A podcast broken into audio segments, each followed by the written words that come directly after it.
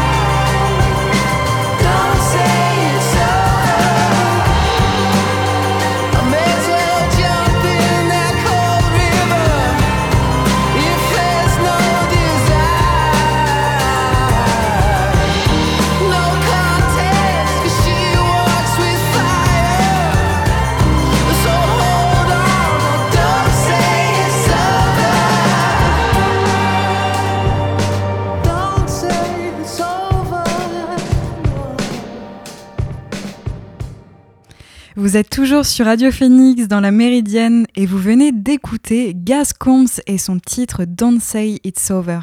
Dans cette deuxième partie d'émission, on revient sur l'actualité et on part tout de suite au Nicaragua où le pays s'isole de plus en plus de la scène internationale. L'ancien révolutionnaire sandiniste devenu dictateur Daniel Ortega a fait un pas de plus dans sa logique d'isolement. Les autorités nicaraguayennes ont ainsi expulsé l'ambassadrice de l'Union européenne, rompu les relations diplomatiques avec les Pays-Bas et refusé l'entrée de l'ambassadeur des États-Unis. La communauté internationale n'a de cesse de condamner la dérive du régime.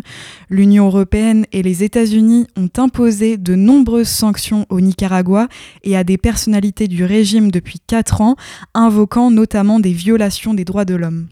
Daniel Ortega a été réélu en novembre 2021 pour un quatrième mandat successif lors d'un scrutin d'où étaient absents tous ses adversaires potentiels, car en prison ou contraints à l'exil. On a appris hier qu'une mère et sa fille vont être jugées au Nicaragua pour complot contre l'État. Janine Orviller et sa fille Anna sont à l'isolement dans une prison de Managua qui servait autrefois de centre de torture. Elles sont accusées d'avoir conspiré pour, je cite, porter atteinte à l'intégrité nationale et d'avoir diffusé de fausses informations. En réalité, les deux franco-nicaraguayennes sont surtout coupables d'être la femme et la fille du leader de l'opposition au pouvoir, Javier Alvarez. Le jour de leur arrestation, il a réussi à prendre la fuite et à se réfugier au Costa Rica. Les audiences préliminaires qui permettront de fixer une date de procès pour les deux femmes sont prévues les 13, 18 et 21 octobre.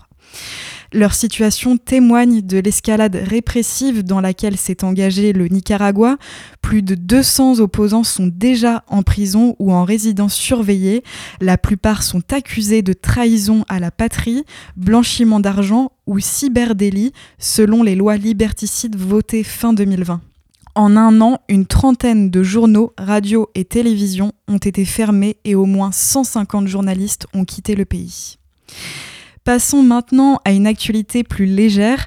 Le Parlement européen impose le chargeur unique pour les smartphones au sein de l'UE d'ici l'automne 2024. Les députés européens ont voté hier en faveur d'un port unique de type USB-C pour tous les mobiles, tablettes, liseuses électroniques et consoles de jeux vidéo portables entre autres, et ce, quel que soit leur fabricant. Les ordinateurs portables seront aussi concernés à partir de début 2024. Ces nouvelles obligations permettront de réutiliser davantage de chargeurs et aideront les consommateurs à économiser jusqu'à 250 millions d'euros par an, selon la Commission européenne. Les chargeurs jetés ou inutilisés représentent 11 000 tonnes de déchets électroniques par an. Le texte entrera en vigueur 20 jours après sa publication au journal officiel de l'UE et les États membres auront 12 mois pour transposer la réglementation dans leur législation nationale. Apple, qui a longtemps fait de la résistance, a opté pour le port USB-C pour certains de ses appareils, dont les iPads et les Mac, mais pas encore pour ses iPhones et ses AirPods. Le géant américain risque d'être contraint de se plier aux règles européennes pour pouvoir continuer à commercialiser ses produits dans l'Union. Et pour terminer ce tour d'horizon de l'actu, Elon Musk fait à nouveau parler de lui en proposant de racheter Twitter au prix convenu en avril. Pour rappel, le 4 avril dernier, il avait acquis près de 73,5 millions d'actions de Twitter, soit 9,2% de la valeur du réseau social. L'homme d'affaires formule quelques jours plus tard une offre de rachat de l'intégralité de l'entreprise. Cette proposition valorise alors Twitter à environ 44 milliards de dollars, soit 43 millions d'euros. Twitter résiste d'abord, mais le conseil d'administration du groupe finit par céder et annonce le 25 avril un accord définitif de rachat par le milliardaire. Mais trois semaines plus tard, Elon Musk annonce suspendre le rachat à cause de son inquiétude quant au nombre réel de faux comptes sur le réseau social. Finalement, le 8 juillet, le patron de Tesla informe Twitter qu'il met fin à l'accord. Le réseau social déclenche alors des poursuites devant une cour spécialisée en droit des affaires pour le forcer à honorer son engagement, une procédure accélérée et demandée dès le mois de septembre. Mais finalement, à deux semaines du procès, Elon Musk a proposé à Twitter de racheter le réseau social au prix convenu en avril. Selon une lettre de ses avocats, la seule condition exprimée est l'arrêt des procédures judiciaires en cours. Lundi, le groupe a confirmé dans un bref communiqué avoir l'intention de conclure cette transaction au prix défini. Je vous propose maintenant une autre petite pause en musique avant de nous retrouver pour la dernière partie de l'émission. Je vous laisse avec Maya Hawk et son titre Backup Plan. A tout de suite.